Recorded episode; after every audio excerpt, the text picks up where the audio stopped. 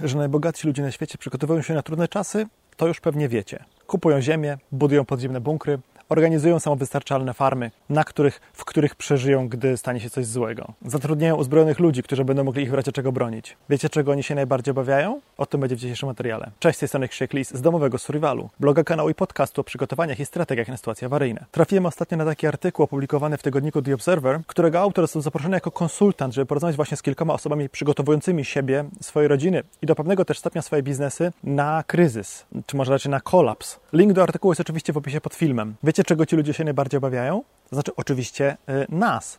Obawiają się, że kiedy oni będą zabezpieczeni, kiedy oni będą mieli ten bunkier czy tę farmę z zapasem żywności, z jakimś źródłem energii, z źródłem, źródłem żywności, wody i tak dalej, a plebs, tłuszcza nie będzie tego miała, to że ci ludzie przyjdą i będą im zagrażać. Co w gruncie rzeczy nie dziwi, bo tak myśli każdy preper, każdy, kto przygotowuje się na sytuacje awaryjne, zastanawia się, co będzie się działo, kiedy do niego przyjdą ludzie właśnie prosić o pomoc albo no, prosić z użyciem argumentów siłowych. I to jest zupełnie zrozumiałe. Dlatego ci najbogatsi ludzie zatrudniają ochroniarzy czy żołnierzy, no byłych żołnierzy w charakterze ochroniarzy, po to właśnie, żeby im zapewnili bezpieczeństwo tych obiektów, które sobie przygotowują. Ale oni się boją jeszcze jednej rzeczy, czy obawiają się, nie wiedzą jak rozwiązać jeden problem. Mianowicie, ci ludzie się obawiają, że utracą kontrolę, utracą lojalność tych żołnierzy, że w razie czego oni ich pozbawią władzy, pozbawią ich zasobów, a być może nawet życia. No bo jak zadbać o lojalność kogoś, kto ma tylko cię bronić przed światem zewnętrznym? Kogoś, kto być może będzie albo już nadstawiał karku, żebyś ty mógł przeżyć. No i to, co mnie najbardziej uderzyło w tym artykule, to jest to, na jakie pomysły ci ludzie wpadają, nie? Taki pomysł jeszcze wydaje się w miarę niegroźny, to, to jest taki, że tutaj zasoby będą trzymane w jakimś e, zamkniętym miejscu, do którego dostęp będzie mieć tylko ten gość, nie? ten bogaty człowiek, który cały ten kompleks organizuje. Nie? I on będzie wydzielać te zasoby, naprawdę żywność tym żołnierzom w zamian za ochronę. Ale tam był pomysł, żeby zrobić jakąś obrożę dyscyplinującą, nie wiem, jak w Falloutie, niewolnicy mieli w Falloutie New Vegas takie obroże, które wybuchały, czy taką obrożę, jaką się psu kupuje, żeby go oduczyć szczekania, że jak naciskasz pilot, to tam kopie psa prądem. Tego typu pomysły się pojawiają. Wiecie, no, nikogo nie dziwi, że akurat w świecie biznesu jest tak wielu psychopatów, ponieważ no, cechy psychopatyczne pomagają w osiągnięciu sukcesu biznesowego, ale jak ja to przeczytałem, to sobie myślałem, Boże, gdzie ja żyję? To nie jest tak, że ja nie rozumiem takiej obawy.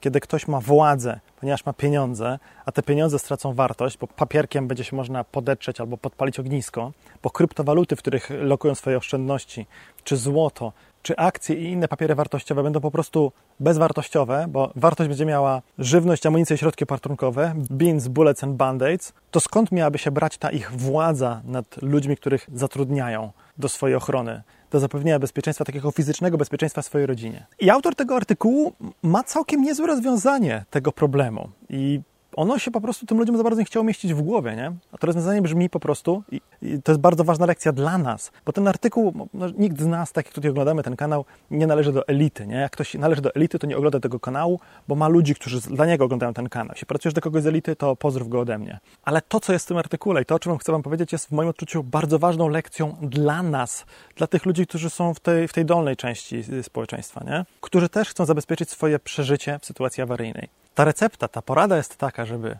tych ludzi, tych ochroniarzy teraz dobrze traktować, żeby teraz zbudować z nimi relacje, które później w trudnych czasach również będą mogły funkcjonować, żeby się teraz z nimi zaprzyjaźnić, polubić, dać im pracę, zapewnić bezpieczeństwo im i ich rodzinom, a w sytuacji awaryjnej naturalnie te relacje, które zbudujemy teraz, będą miały kontynuację. Zwłaszcza jeśli ci ludzie docenią jakieś umiejętności czy zasoby, które ten człowiek, który chce przetrwać, posiada. To może być zdolność do organizacji, talent do zarządzania, smykałka do elektroniki, jakiś talent innego rodzaju, nie wiem, wiedza medyczna, cokolwiek, nie? I to jest też bardzo ważna rada i sugestia dla nas. Głównie z tego względu, że ludzie, którzy mają ograniczoną ilość pieniędzy, tak jak my, nie, nie będąc elitami, mamy ograniczoną ilość pieniędzy, musimy inwestować inne zasoby w budowanie tego typu relacji. Nie jesteśmy w stanie odłożyć na przykład, nie wiem, tysiąca złotych sztabek czy tysiące złotych monet po to, żeby móc w stanie y, armii najemników później płacić za nasze bezpieczeństwo. Nie? Nasza strategia przetrwania powinna raczej zakładać, że sformułujemy straż obywatelską, straż sąsiedzką z sąsiadami, z którymi dziś mamy dobre relacje. I będziemy urządzać patrole po osiedlu, na którym mieszkamy. Rozdamy sobie krótkofalówki, które któryś z nas kupi. Inny podzieli się kolekcją swoich kijów golfowych, y, żebyśmy mieli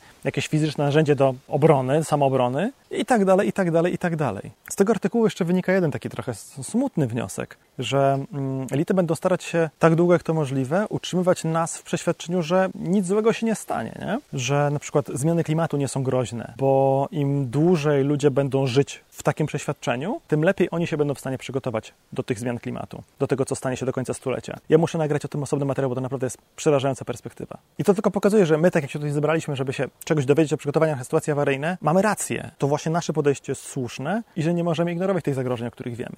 Myślę jednak, że, że do takich ludzi dotrze prędzej czy później, że nie ma możliwości zapewnienia swojej rodzinie bezpieczeństwa, jeśli się żyje w niebezpiecznym świecie, nawet jak się ma nieskończoną ilość pieniędzy. Jedyna metoda, żeby zapewnić sobie bezpieczeństwo, to jest żyć w bezpiecznym miejscu, tam, gdzie ludzie inni również są bezpieczni. Łatwiej jest stać się ofiarą rabunku albo ofiarą porwania dla okupu tam, gdzie ludzie są głodni, gdzie zdesperowani ludzie robią różne rzeczy, również łamią prawo po to, żeby wyżywić swoje rodziny. To ryzyko jest mniejsze tam, gdzie ludzie nie muszą popełniać przestępstw, żeby nakarmić swoje rodziny. Nie mówię, że zerowe, nie? Że, w idealnym lewackim świecie, gdzie wszyscy mają zasiłki, nie ma przestępczości, bo to jest oczywiście nieprawda. I to też powinna być rada dla nas, bo my naszymi decyzjami, naszymi głosami na wyborczymi mamy wpływ na to, żeby kraj uczynić lepszym miejscem. Ogólnie dla ludzi, nie?